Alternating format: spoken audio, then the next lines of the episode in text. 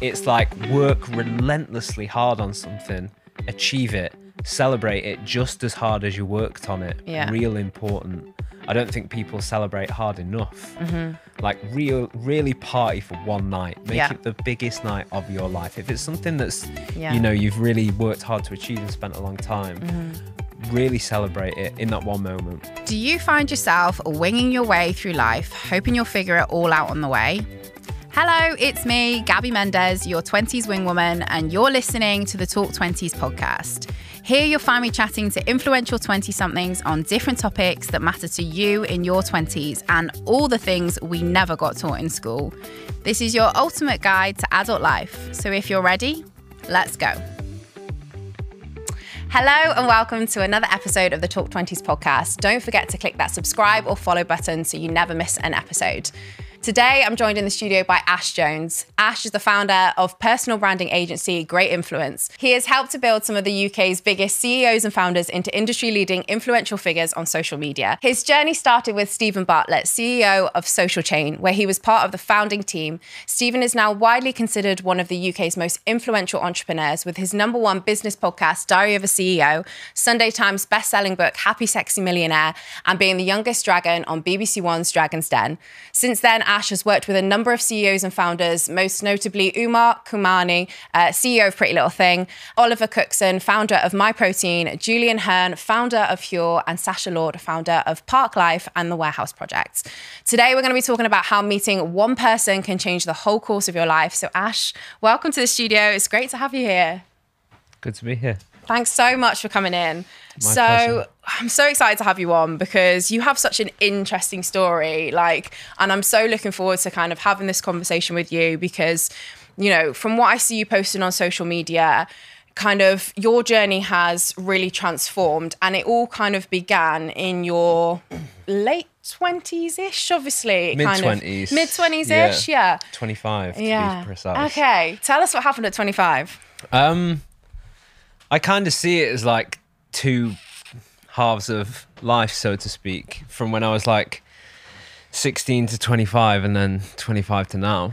Um, and 16 to 25 was not that it was bad, but I wasn't the best son, if you ask my parents, because I just didn't want to do anything. Not that I didn't want to do anything, I was holding out for finding the right thing. Um, but in in doing that, uh, I struggled to like get jobs, keep jobs. I never had a job for more than a month, and I'd always quit after a month. Um, I went to university, dropped out. Went to college, dropped out. Went to college again, dropped out. Um, and the longest and most enjoyable job that I had during that period was I was a cleaner in the gym. Um, and I was on the dole for a couple of years. Um, and yeah, just do my mom's head in generally because I wasn't sorting myself out. Yeah. Um, but I just had this like, and I've spoke to a few people since, and I've realised that I wasn't alone in that. In people that just felt that there was something that they hadn't found yet and weren't willing to go where everyone else from where they were from was going. Everyone from where I grew up was going to become a teacher and working in estate agents and all those kind of things. And it just wasn't for me at all. Um, and I'm really, really stubborn. And I just refused to kind of accept what was in front of me. Um, and I just had like a almost like foolish belief at times that something was going to find me. Um, and then I had a conversation with my mum before I went on holiday one year, and it was just before I was turning 25. And she was like, Promise me when you get back, you'll sort yourself out. Um, so I saw this video on, I'm a Man City fan, and I saw a video on their Twitter, and it was like a behind the scenes look at the team who run like on a match day. Um, and you, they did this bit on the social media team, and I was like, oh, that'd be really cool to like do Man City's social media. Um, and I was on my phone all the time anyway, so it just felt the right thing to do. Like, oh, I'll go try do this. So I decided to go to uni and study um, marketing management, thinking like, right, okay, marketing, social media, that would be my path. Um, but I was 25 at the time, and I didn't as I've just told you, I had nothing Yeah. like on my CV. Um, and I thought, right, I'm 25. I'm going to get out of university at like 28. And everyone else that's going to get out of university is going to be like 21, 22. So they're going to be six years younger. I really struggle to get out of bed in the morning. And they're just going to have more chance than me. Someone's going to take a chance on them rather than me. Um, so I thought I'm I need something else to go with this university thing. Um, and I got real good at living on no money, as you can imagine. Um, so a student loan to me was like riches, like I was sorted. Yeah. So I thought, right, okay, I've got three years and I can do whatever I want in those three years. For me, the university thing was actually like a bit of, I would like to study marketing, but a bit of buying myself more time. Okay. Yeah. Um, and I knew I needed something else to go along with it. And I was at a battle rap event. So I don't know if you've ever seen on YouTube, like on Eight, Yeah. Eight Mile, Yeah. where at the end they're like two guys on a stage Yeah. throwing words at each other. I went to one of those events in Manchester, um, and a friend of mine that I was at college with, he was like, "Oh, you should meet this guy, Steve. He's starting a business, and you're like going to study business." So he introed me to this guy, Steve. Um, and these events, they're like very social, like they're groups of people that come together because they all love the the battle rap thing, and they're like all hanging out in their big groups. Um, and I remember standing there and watching this 18 year old kid, Steve, just in a social setting, like, and the way he held court in a social setting, I was like, feels very captivating. He's got everyone's interest here. Um, and then I spoke with him a bit. He was living in Moss Side at the time, maybe Moss Side. Yeah. Um, and he told me he had this idea for like a student notice board online. He just dropped out of uni. Um, and I went and met him one day. Oh, no, no, no, no. There's a bit before that that's way more interesting I'm loving so I the leave story. the event and it's like mid-April and then I leave it a couple weeks and I drop him a message on Facebook um, and I'm like hey I hope whatever you were doing that you mentioned went well. Um, I'm free for the next couple of years. I'm at uni and I keep getting told that networking is really important. Yeah. so this is like me shooting my shot. Um, I'd love to like talk about working with you on this thing that you're doing. And he ignored me. Like he read it and left it. Yeah. um and then like two weeks later i sent another message wi- and it was literally just you know you can do that little sign that pokes up like a upwards arrow Yeah. i did two of those as if to say Okay, like yeah. hey the message above Love it. um, and then he got back to me and he was like, "Oh, hey, sorry, yada yada yada." Um, and obviously, this Steve kid is Stephen Bartlett, Yeah. um, and he's 18 at the time. This is 2012, um, and I 10 years ago. yeah. And I think about that message sometimes, the follow up one that I sent. Yeah, because and if I'd the- have just left it, Yeah. because I've sent messages like that before, and you don't get a reply, whatever, you move Yeah. on.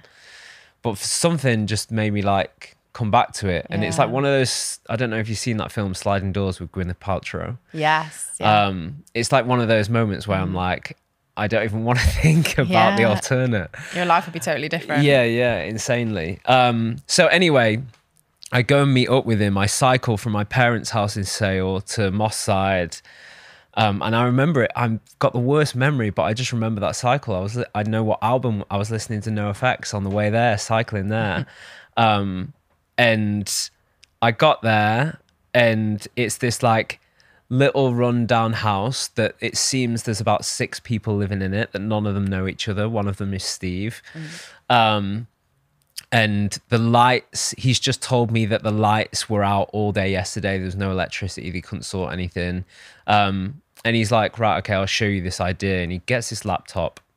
And this is before like any of us had macbooks. Like we all have macbooks now. I remember having laptops like pc laptop thing.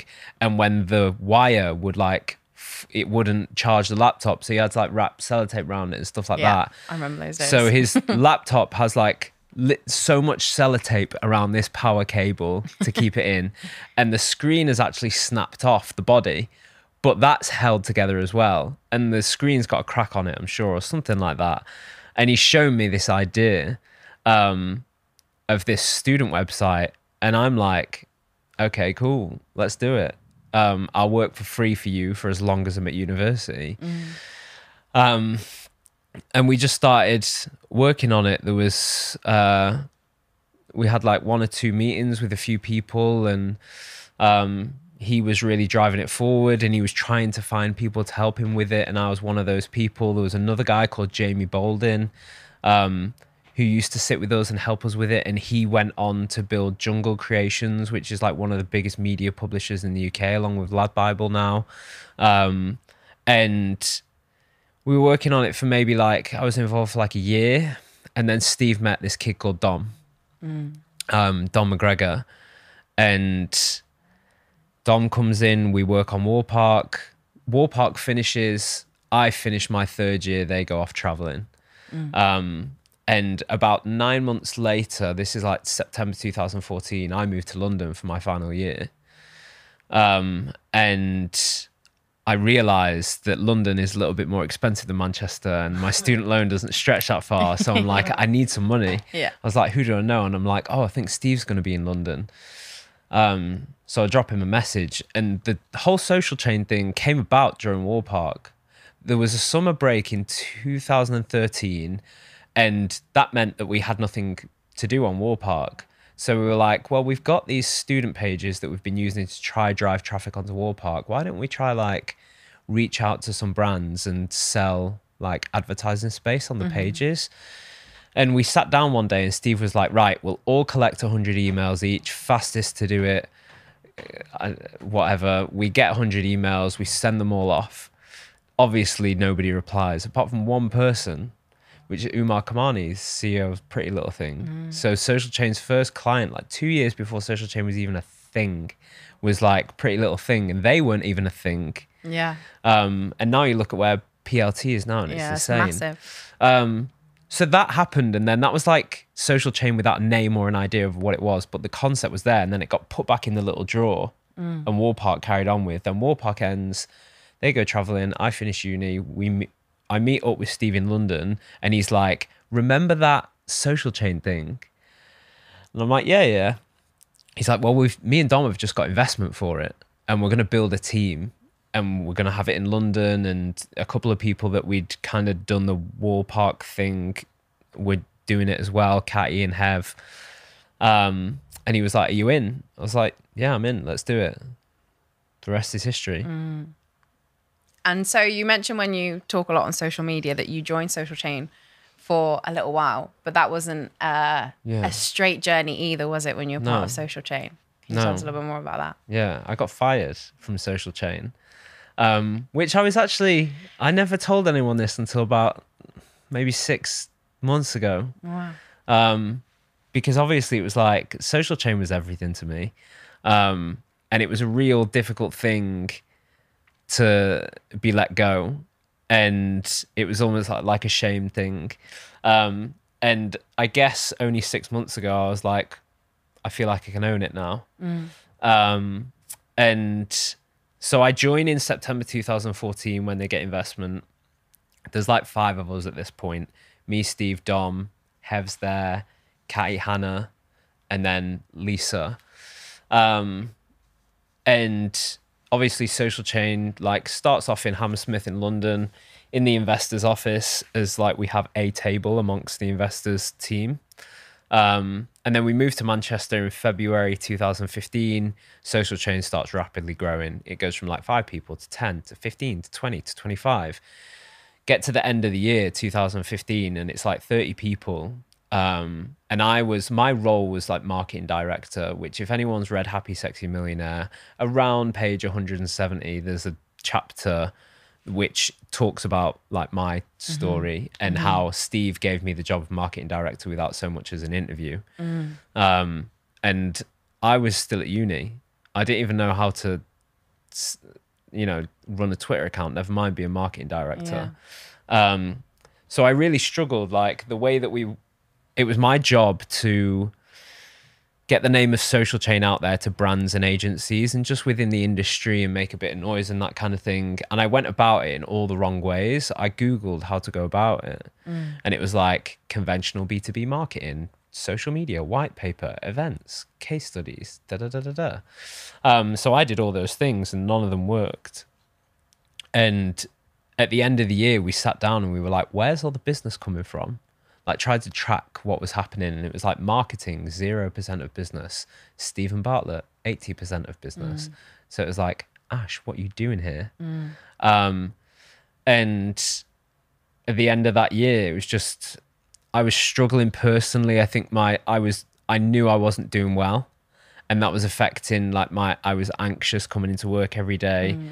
i had no confidence i was trying to hide my lack of activity within the business and all this kind of stuff and being able to move the needle and then that anxiety bled into the weekend and what i was doing on the weekend was then harming the week kind of if you've heard dom's story not too far off Yeah.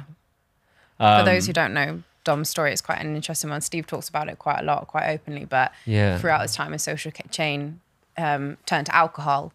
Mm. But then um, after kind of an intervention between Steve and Dom, he um, he's gone sober. I think he's five years five sober years now. sober now. Yeah, which is Unreal. amazing. Um, but I think he, we've not spoke about it, but if we did, I think we'd come to the same conclusions as to why that was. We were both struggling to cope with the task at hand for both of us. Obviously, Dom's was greater than mine, um, but we both struggled and we both like turned to things to try escape the Mm-hmm. anxiety and all that kind of thing. Which in turn, when you turn back in on Monday, it's. Don't help the Yeah, situation. Mm-hmm. yeah, yeah. So it's just a cycle of, and September onwards for me in 2015 was not great, and then it just, Mm-hmm. um, and I was really struggling like anxiety and depression and stuff like that, and it just all came to a head, and there was really they should have done it like 10 months earlier. Like obviously it was a really difficult decision for steve and dom to make but they made it eventually and it was 100% the right decision. Um but yeah i had to leave and that was like a really difficult as you can imagine i'd never had anything in my life that gave me purpose and then Yeah. i found it. Had the single greatest year of my life like 2015 was unreal. And then you get l- like chucked out and it's like oh where do i go from here so yeah So that wasn't the end for your social change journey, though. no So there was a little bit in Crawled my between. way back in. Yeah. how did you get back in, and how did you know that that was like the right next step for you, and how did you know that what had happened previously Yeah. wasn't gonna wasn't wasn't gonna happen again? they just couldn't get rid of me um no i left and i decided to start a like social media thing for young people. So like i tried to set up this thing where it's like young people can come and learn how to use social media. That failed like immensely. Um but whilst i Why was doing why do you think that failed? Like, was I it just, just- an no experience, no passion, no understanding, no no real drive to do it. It was almost just like, what can I do? yeah. Rather than coming from a place of like, I know what I want to do and I'm Yeah. really good at this. Um, and during that, me and Steve started talking again during those months in the middle of 2016, and we'd just been having conversations, like not proper conversations, but just every now and then we'd say like, "Oh, you should start a YouTube channel." because I saw him do a talk in 2012 at a university, um, and I remember watching it and thinking, "This is really good. Mm. You should put this on YouTube." Mm. And we just had that conversation every now and then, like, "Oh, you should start a YouTube channel," and the answer was always like, "No," or he just wasn't too interested. But then social chain starts growing, and you see what's happening like I remember me personally, I don't know about Steve, but I remember looking at Gary Vaynerchuk in the US. yeah And he was on like maybe episode 75 of his daily vlog. So maybe Mm. like two and a half months in. And I was like, this is this is sick. yeah And no one's doing this in the UK. Mm-hmm. You look at the UK in terms of who who are the entrepreneurs that have a f- like a public figure in this way, either on TV or social media or something like that. And it was like Richard Branson, The Dragons, Alan Sugar. Yeah. It was very old school, Yeah. traditional, and no one was doing it on social media. Um, so I think the cogs just started turning in his own head, and he was like, "Let's start that YouTube channel." Mm-hmm. But we what we did was I would come into the office at midnight when everyone had left, and then we'd just film some videos and put them on Facebook. We'd film to like four in the morning. If you go way back, if anyone wants to put themselves through it in Steve's vlogs, there's like a couple of clips of us like Steve's like, "Oh, we've just finished filming a video. It's 2:30 in the morning on Tuesday. We've just finished filming a video." Um, and we did that for a couple months on Facebook, and those Facebook videos started getting. Some of them got like four, five hundred thousand views, Wow. and we were like, "Okay, there might be something here." Um, and then all of a sudden, it was like, "Right, okay, let's try see if we can do this properly." And I went from coming in at midnight till four in the morning shooting videos to then like part time. Like he'd see me around the office every now and then. um, and then I got offered a full time job doing Steve's personal brand, and I was like, "I'm back, baby." You're back. That's amazing. I think one of the things that like when we chatted like beforehand, you talk a lot about like work ethic and how Yeah. that kind of changed throughout your 20s to kind of where you are now where I think well, to me it appears like you work incredibly hard. I think it's also like the passion is there and you found Yeah. what it was you wanted to do, but you talk a lot about how like when before you met Steve, you had like well, you admitted it yourself, None. but yeah, not like the the single worst work ethic in the world. Like ask my mom, ask my dad. um, and it's it's interesting how it's changed because now like, I mean, it's just the bar. Like the bar for me is S- Steve's high work ethic. Yeah. and you can't match it. No. but it drags you to a Yeah. Closer point. Um, without you even knowing it over time. But I think the thing that's important for work ethic is like feeling confident, feeling purpose, and feeling like you're good at what you do. Which is like, I worked with Steve, I saw how hard he worked, and trying to match that work ethic in social chain was impossible because I wasn't confident, I wasn't good at what I was doing, and I mm. didn't have purpose. Mm-hmm. I actually didn't I didn't really not that I didn't understand what social chain did, I just didn't really care. I didn't care about all the campaigns Yeah. looking back in hindsight now. I cared about like I cared about Steve and the like the f- it's going to sound a bit ridiculous, but the fame side of it, like all this is growing and it's people are taking notice and all that kind of thing. Um, so yeah, it's I was with him that whole period, and my work ethic changed dramatically. Um, but it changed. It really changed when I started a believing that I was good at something, b having the confidence to do it, um, and then c having purpose, mm. like great influence. Now I've only really found a work ethic that I think is really good that I should be really proud of in the last 12 months and I've been mm. running great influence for 3 years now. Mm-hmm. Um so yeah it's it's it's a journey but if if my work ethic was oh, ask Steve as well he knows. So I think we all know, like from watching Steve grow, that he has been able to achieve so many different things, like his book Happy Sexy Millionaire that you've just chatted about. The podcast has gone on to achieve amazing things. He did a live show that we both were at Yeah. last week, um, which you actually said was something that totally inspired you. But I think when he sets the bar like so high, does does he continue to inspire you like every single day? Hundred percent. Maybe not every single day. but hundred percent. Um yeah, of course. And it's it's not even like I'd sat here say this. Trust me, it's not just me. Like or I was I met somebody who used to work at Social Chain yesterday. We went for coffee and he was just like the exact same. Yeah. And somebody else who used to work at Social Chain, the exact same, the exact same, the exact same. Um, but definitely, and like it's like that that Diary of a CEO live show. Like, I'm a songwriter. That's my like true passion below everything. Um, I've been writing songs since I was 16. It was what I always wanted to do. It was one of those things that I just would never, ever, ever give up on.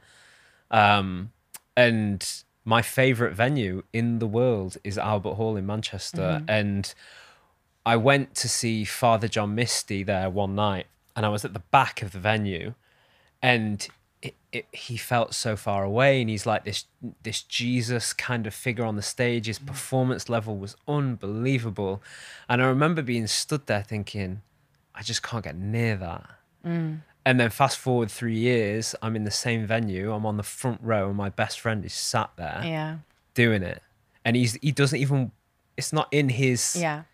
You wouldn't expect it to be one of his goals. yeah, yeah, yeah, exactly. But he's doing it anyway. Yeah. So, um, I think that, and Steve used to say this as well, that it's important for you to have case studies for your own Yeah. life and your own Mm-hmm. achievements, like something that you can relate to and go, ah, so it is possible, and not like something that you know a celebrity achieving something or somebody that you don't know going on a path like I don't know Stormzy from where he was to where he is now. Mm-hmm. Like that's not a case study. You don't know Stormzy. Mm. You need people that you can literally see them. You Yeah. know them. You you know the behind the scenes. You know the truth. You see the hard Mm-hmm. work.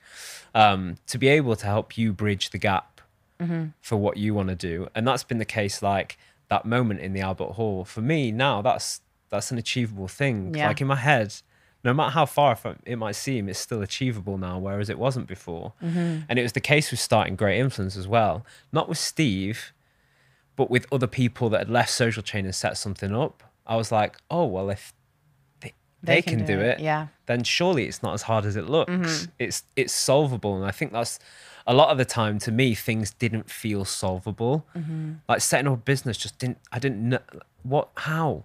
Mm. But then if somebody I know that's done it that I think, well, they're not that different than me, Mm-hmm. it makes me think well, it must be solvable. I just don't know how yet, but it's possible. And I think you Mm-hmm. Need that in life. And Steve has definitely been like a real beacon for that for for me and a lot of people that Mm-hmm. work with him. Well, we've called this episode Find Your Stephen Bartlett. And I think Mm. it's true for a lot of people um, who, even myself, I've got people in my life that if I hadn't met, would I be doing what I'm doing today, working full time for Talk 20s? Probably not, because they've shown me that it's possible to have a business and go for it and make it a success and do that. But if you, like you say, if you rewind back for like four years. I didn't know anyone who had a business. My parents didn't have a business. Um, I didn't know anyone who was my age who was doing their own thing, who had like a public media outlet that they were kind Yeah. of putting out there. But I've seen other people do it and I know them really well. Um, good example of that is like a Olivia Hanlon, Girls in Marketing. She's like been a really good friend. And just to watch how she's built her platform and built her team, I've gone, "Hmm, yeah, I like, I could do that too. And I think, you know, there's pe- people in your life, whether it obviously it's like one standout person, like Steve for you, or, or other people in your life that are like that, that kind of help you think, yeah, if, if they can do it, like they're leading the way, they're paving the way, it's possible for, for other people too. So I think that's, that's really inspiring to kind of take away from, from this conversation, definitely. You talk a lot about how um, Steve keeps you accountable. Yeah. And still to this day, he does that too. Tell us how that works. in the worst ways. so, um, Steve's in great shape right now, unbelievable shape. Um, and that's been a journey for him where he's not been. And now he's, you know, if you follow him on, on Instagram, he's regularly saying that his health is his first foundation and all these kind of things. And you can really feel it in what he's what he's saying and how he's acting. Um, and my own like fitness to me is is a core of my life. Um, and mine has always been up and down, up and down, or yo-yo. Mm-hmm. Yeah, yo-yo I would probably say I'm the same. Brand, I as- love I love Steve fitness, but I'm the same. I'm a yo-yo. It's Yeah. like and it's like this time last year, I had a six pack. I look real good in those holiday photos, Yeah. and then lockdown three, I put on like forty pounds, Mm-hmm. and then now I'm like on the right path again. But in the past couple of months, I've been on the right path and working, um, and even in those like those moments, Steve was in Manchester recently shooting dragons, and I'd wake up like I've set my alarm at six a.m. because I'm getting up to work out. Like I'm in that mood. Um, and as I wake up, two minutes earlier, I've got a message like, "Are you awake? Are you willing to work today?" Um, and he's like, "You're scared, aren't you? You're scared of the hard work." And he's just like toying with me and stuff. And he's like, if you're serious, you'll get up and get to the gym now. And he's like in the gym down the road. I need like, someone like Can I be Yeah. added into this group chat, please? Because I need this in my life. um, and even that, like, even with stuff like that, he's he keeps like it's accountability to a level that I just couldn't achieve myself or would struggle to, um, and it's it's high performance mindset, and it's something that I've personally really bought into in the last six months.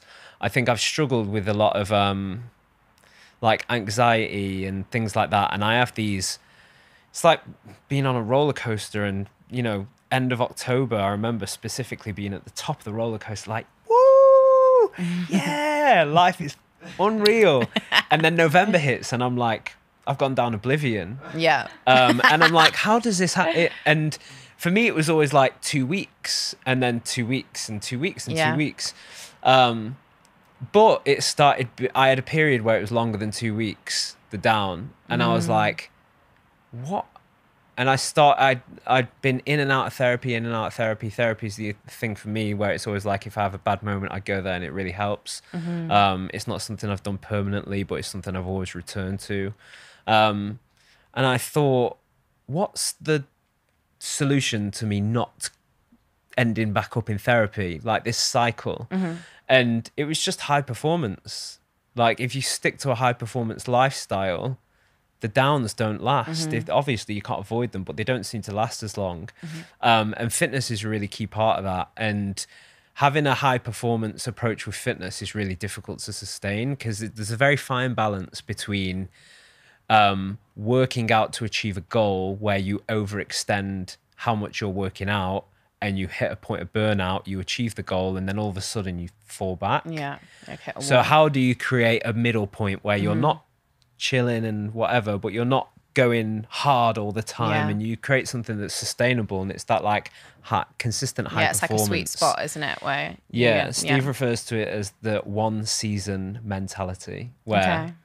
life is Yeah. one season. So it's like trying to figure rather than out. like trying to do something amazing for summer and then you're and then trying to yeah. go backwards and stuff. Um, and with that, like the high performance thing, I'm better at it, but there's definitely moments where if you leave me to my own devices, I could slip. Um, Mm-hmm. I'm getting better at that as time goes on, but he's been the thing again where it's like on the days where obviously you should take rest days and you know Mm-hmm. with your best days take rest days and all that kind of thing but there are days when i'm like i don't need a rest day but i also don't want to really go out and get Yeah. it and he'd be that thing that would be like are you working today yeah.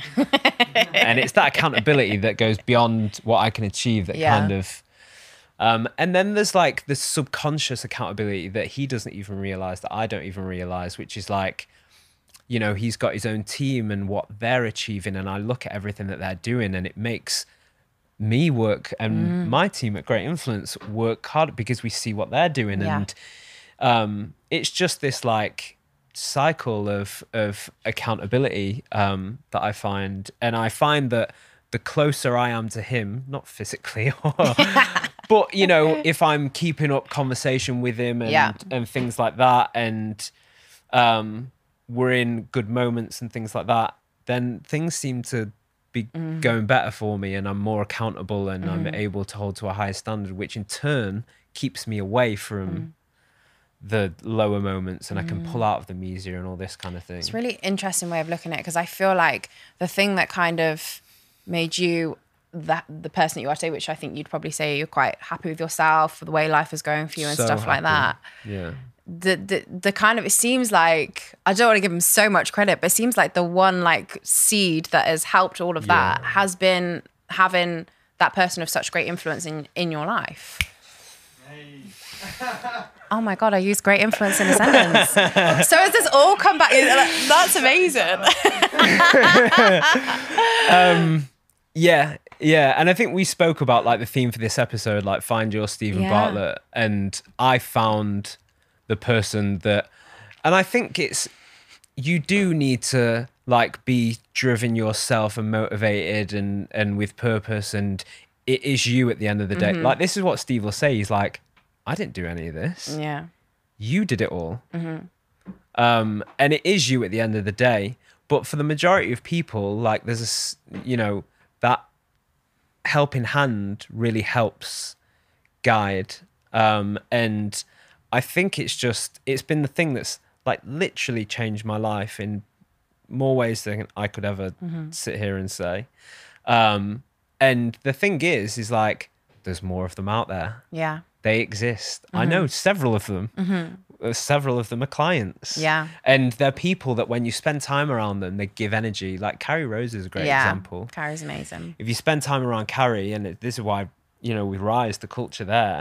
Um, Rise at seven. Yeah. If you, if you don't know who they are, definitely check them out. um, and you know, there's young people in this country that are doing brilliant things that just have this energy. That when you hang around with them, you get energy, and then the next person gets energy, and you can mm-hmm. feed off that energy. Um, and if you're the type of person who sits there and thinks, I'm not willing to settle. I've not quite found my thing yet, but I know there's something more for me out there. Like the most important thing that you could do right now is go find the person that you that can help give you that mm-hmm. energy. Mm-hmm. Because I've been in that situation where I my self-belief is unshakable. But when you're sat there 24 years old on the dole at three in the morning playing FIFA and you're like that self-doubt creeps into the back of your head and you're like I'm gonna be like 30 soon, and actually the um, the music thing for me is a real interesting example of this. Where I remember thinking like, if it's not worked out by 30, it's done. Um, but I just had like a unshakable self belief, and one day last year, I was like, okay, I've got a bit of time on my hands. I'm just gonna. I had these demos on my iPhone, like me singing with a guitar, these songs that I'd wrote into an iPhone. And I thought, I'm just gonna look at who produced like my favorite albums and just see if I can find a name or something like that, whatever. Um, I just got this vinyl of one of my favorite albums. It's by a guy uh, who's from Manchester called Cherry Ghost. Um, and it's called Beneath This Burning Shoreline. I flip the vinyl over, look on the back, produced by Dan Austin. Google Dan Austin, look at his creds. Um, he, Cherry Ghost is the producer of Doves, who are like one of my favorite bands. Um, Massive Attack, the Pixies, like just the list of people that he's worked with is astounding. And I find an email for his management, and I email this management. I'm like, this is the longest shot I've ever took in my life, but here's a few iPhone demos. Um, I get an email back two days later. Hey, it's Dan. Listen to the iPhone demos. Can we talk?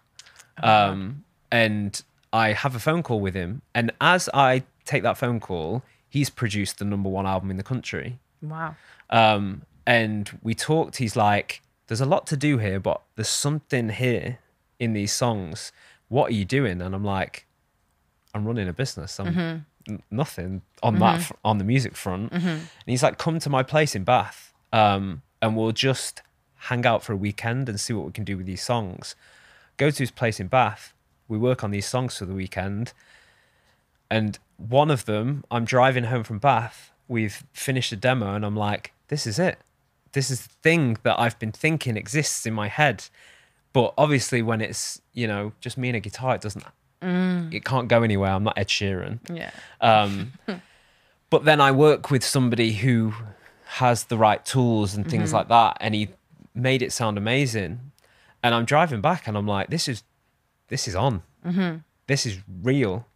And all, I'm 33 at this point, and I'm like, thank God that mm-hmm. unshakable self belief didn't burn out when I was 23 writing songs and like this isn't this isn't gonna work. I think so many people listening to this right now will just be thinking like, and there's a lot of people from speaking to the community that that definitely this whole mindset that like you've got to achieve whatever it is you want to achieve by No 30, way. Mm. and it's it's ridiculous. There's so much, there's so many things that you know just one get better with age. Like I'm learning that in my late twenties Yeah. and there there isn't this like cut off point like that you have to achieve everything by then like it's uh, it's No. absolutely ridiculous and i think if you have that mindset that only closes you off to opportunity after that point. point and yeah like i think if you look back like you know like oprah and there's so many like amazing people jk rowling being another one if you Yeah. look at what they were doing like in their 20s it's completely different to like the lifestyle that they lead right now and they didn't make it as such until you know way later in life. And I think having that mindset of like, oh, I've got to achieve X, Y, Z before 30 is just, Oh, it's, Crazy. it's a killer. yeah. Um, and I think of like now, anyone as you grow old, like even, you know, when you're 20, looking back at how you were at 16, you Mm-hmm. just think, idiot. Yeah. And me, at th- I'm 33 now. Yeah. And I look back to me at 30 and I'm just like, you kn- knew nothing. How did you achieve a single thing? Because you Yeah. Mm-hmm. literally like don't know anything. Um, and it's really interesting in that uh, the team that we've got a great influence, like Claudia, mid mid 20s, Mm-hmm. achieving an unbelievable amount. And y-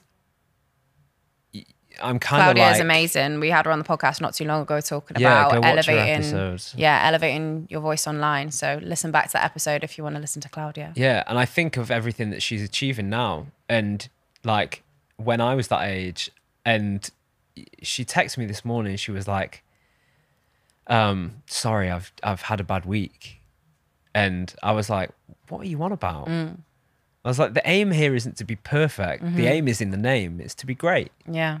Great isn't perfect. Mm-hmm. You can't be perfect all the time, but you are great, mm-hmm. and you're also still young." Mm-hmm. So it's like a lot of time I can feel the, and you know, with other people in the team, that real high ambitions, I can feel it, and it, it can be a double-edged sword. Um, in that, yeah, it spurs you forward, but also it can make you think that you're not doing as well as you're really do. Like Claudia should be on cloud five million, never mind mm-hmm. nine. I think there's an element of like setting the goals so high that once Yeah. you reach it, you then set another goal and then you never really celebrate the initial Yeah. goal that you've achieved. Yeah. Because I think that's that's like the the when you say like a double edged sword with like high performance, I think that is it that you never really are truly satisfied with the achievements that you do have. Do you think Steve's ever really truly satisfied with his achievements? Because I Oh. think Happy Sexy Millionaire is is a, is a whole book that's pretty much about that, really, isn't it? So there's a very interesting anecdote with Happy Sexy Millionaire. The book comes out, unbelievable moment. Um, and he had a bit of a like a party for his team Yeah. in London um, to celebrate the book coming out, and I was there. And we have like a great night, and we're chilling on the couch afterwards. And I say to him, I'm like, I can't remember what I said, but it was like, what, what now? Mm. And he's like, it's done. I was like, what do you mean? And he was like, the book, it's done. Mm. After today, like we celebrated tonight, it's done. and he's like, on to the next thing. Wow. And in that moment, I was just like, okay, that's he's that's the right way to do it because he's not forgot to celebrate it. Yeah, he has That was a great night. it, was- it was a great night, great celebration. Yeah. And um, it's like work relentlessly hard on something, achieve it, celebrate it just as hard as you worked on it. Yeah. Real important. I don't think people celebrate hard enough. Mm-hmm. Like real, really party for one night. Make Yeah. it the biggest night of your life. If it's something that's, Yeah. you know, you've really worked hard to achieve and spent a long time, Mm-hmm. really celebrate it in that one moment. But then the next day, Wake okay, up and start again. we go again. What's next? So, in terms of like all the things we've chatted about in this podcast, how have you taken what you know Steve has been in your life and kind Mm. of do you believe that like you're that person for maybe your team or for other people out there? Do you kind of spread it in different ways? Do you think? Um, I mean, I just try to be. I've I've got like not a lot of imposter syndrome, but constantly battle between that thing of like I'm super self confident, unshakable self belief, but then also like I wasn't. I never planned on even just in my head. I'm like, don't say being an entrepreneur because you're not an entrepreneur. but I run a business, so does that make me an an entrepreneur? I don't know. I think But it's that most like people would probably define you. it's that internal battle of being like, well, I wasn't even meant to be doing this. I'm not. Sh- I have no idea what I'm doing. Mm-hmm. Um, I'm figuring out as I go with unshakable belief. So it's like a, a thing between the two, um, and it keeps my feet on the floor very firmly. Mm-hmm. But I do now, and as time goes, I do understand the influence and responsibility that I have to the team that Mm-hmm. um, are at great influence, and I think. Um, I actually said this to Claudia last week as well. Who was it? There was a, maybe it was a Drake song. I was listening to something. There was a line in it where he was like, uh, "A boss is a role that I've grown into," and that. I the line twigged with me, and I was like, yeah. I like that. Um, and not like a boss, like a boss boss, but a boss, like you know, Yeah. Mm-hmm. self confidence. Like I can, I can lead. I can give you confidence. I'm helping assure the people that work with us, and all that kind of thing. So it's definitely a role that I'm trying to take the influence of people around me, and not just Steve, but other, you know, in an insanely fortunate position with great influence, where our clients just happen to be people that have built businesses and managed people and led with influence and all these kind of things. So I'm surrounded by unbelievable mentors. Um, and I try to take everything that, that they say and, and how they've done it. And it's like a cheat code. I listen to them for the work and then I'm like, I'm going to take this. yeah. Um, and I try to implement it with with the team because I know we've got a young team and I've been in their position and even with situations where um we had to let someone go recently and I saw myself in the position. It was mm. like me at social chain. Yeah. So how I approached it was try to like understand like not take myself out of it and be like put yourself in their shoes because you were in their shoes. So what would you want in that mm-hmm. moment? What do you think is best for the you that sat there 5 years ago? Mm-hmm. Um and yeah, that's that's just try how, how I try to do things. I'm not trying to say that I'm great at what I do or good at what I do or I'm a good leader or anything like that. I'm just trying to look at the examples from people that I'm mm-hmm. insanely fortunate to be surrounded with and take some of that and implement it in the ways that mm-hmm. I think are the best way to do it. Mm-hmm. I think a key point from this episode is just like surround yourself with people that are gonna push you harder and 100%. inspire you. And, And then the other yeah. thing to that is this is something that when one of our team joined, we went for drinks and I said it to him and I was like, what you've now become a part of that you'll see over time is that you've just opened the door to a very important circle. Mm. And trust me, you're never going to want to leave because mm-hmm. it's unbelievable. You'll have the greatest days of your life, you'll have the greatest nights of your life. You'll work real hard, you'll learn a shitload, mm-hmm. you'll party like you've never seen before. um, but always remember in those moments when this happens that I'm talking about that the reason that you're there is because of the work. Mm-hmm. And it's because you add value to what they're building and it's the work ethic and your drive and your mm-hmm. passion and all those kind of things. And don't let that get lost in when you do surround yourself with the right people remember why you're there. Mm. And there's been these moments where we've had like these unbelievable celebrations and mm-hmm. i've looked at them and they're like this is oh, this is mm-hmm. awesome. Like dive ceo live great night Yeah. and we're like celebrating afterwards and all that kind of thing. And it's one of those moments where you're just like you know, someone in our team, Tom, that's left uni and his first job out of uni is is working at Great Influence. He's moved from Wales to Manchester, from mm. small town into this, and he's like all of a sudden front row, Albert Hall, watching Steve, Yeah. hanging out with all the team afterwards, celebrating all this kind of thing. Carrie's there. There's you know all mm. these people that he's kind of looked up to and stuff like that, and that inspire. And it's like in that moment don't remember why don't forget why you're there Yeah. like the next day get up and and go hard at it I love that advice. It's amazing. Um, so we always ask people um, if they've got a funny story. This is Talk Twenties after all, and if they've got a funny story, uh, a moment in your adult life where you feel like you've absolutely failed at something, or you know something funny has happened, and you thought I can't even call myself an adult. If you uh, got any funny stories at all? times when i've thought i can't even call myself an adult. Every day. Um every single day. There was a conversation i was having with claudia the other week and i recommended this book to her and I was like, oh, it's really good in terms of like helping you understand wider business context and your role within it and things like this. Um, if anyone wants to read it, it's called Rocket Fuel. And she was like, oh, this is perfect because um, I don't know what I'm doing. And then she looked at me like, I know what I'm doing. I just don't know what I'm doing. And I was like, no, I get what you mean. I get what you Yeah. mean. I know what I'm doing. I just don't know what I'm doing. And Such it was way of looking at it. yeah. And it was just one of those moments where like we're having a serious it feels like a serious meeting where we're like Yeah. um if anyone reads the book they're called like same page meetings where you know the two people who are leading up the business come together and make sure that everything's on track and you're looking at um clients, financials, this, this, this, this, this. It's a serious meeting. And then all of a sudden the guard is let down. It's like, do you know what you're you doing? Yeah. Because I don't. but we're going to figure it out anyway. Um, and I think that's the important thing to remember. I think anyone listening to this podcast by design is probably ambitious. Um, and it's just like, don't take yourself too seriously. Like, none of, trust me, No. none of us know what we're No. doing. None of us do. So, yeah, hopefully that takes the edge off. Definitely. So, Ash, if you could look back at your 20 year old self, Mm-hmm. Look him in the eye, and just say one thing to him, what would you say? Apart from make sure you meet Stephen Bartlett.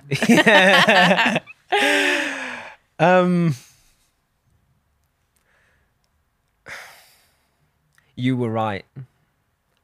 Because all those times being sat, like, especially early 20s, where, you know, I had friends telling me that I was like, this one friend in particular that really sticks out, um, that, like, because I was on the dole, would talk down to me and things like this. And I have this unshakable self belief uh, in those moments. But then somebody can say something that can just, you know, Make you have a wobble. um, and I'm just glad that through uh, no matter how hard it got, and it got hard, it got real hard. That like the fire burned real low, and but it never went out. And now that flame just grows and grows and grows, and it's unstoppable now mm-hmm. until it's a bonfire one day. I love that. Well, Ash, you've been so amazing and so inspiring to listen to. This is one of those episodes I'm going to listen back to over and over again for my own inspiration, I think. But thank you so much. Thank you so much for tuning in to this episode of the Talk 20s podcast. I hope it inspired you in some way and pops a little pep in your step for this week. Got a spare minute? It would mean the absolute world if you could subscribe, leave a review, or share this episode with a friend. We're on a mission to help as many 20 somethings navigate their 20s as we can, and we really cannot do it without your support. We also love to hear from you. You can find us on all platforms via the handle at Talk20s. And if you're struggling with something in your 20s that we haven't already covered in the podcast, DM us and let us know so we can cover it in a future episode. And for more stories of inspiration and resources to help you make the best of your 20s, head to our website, talk20s.com.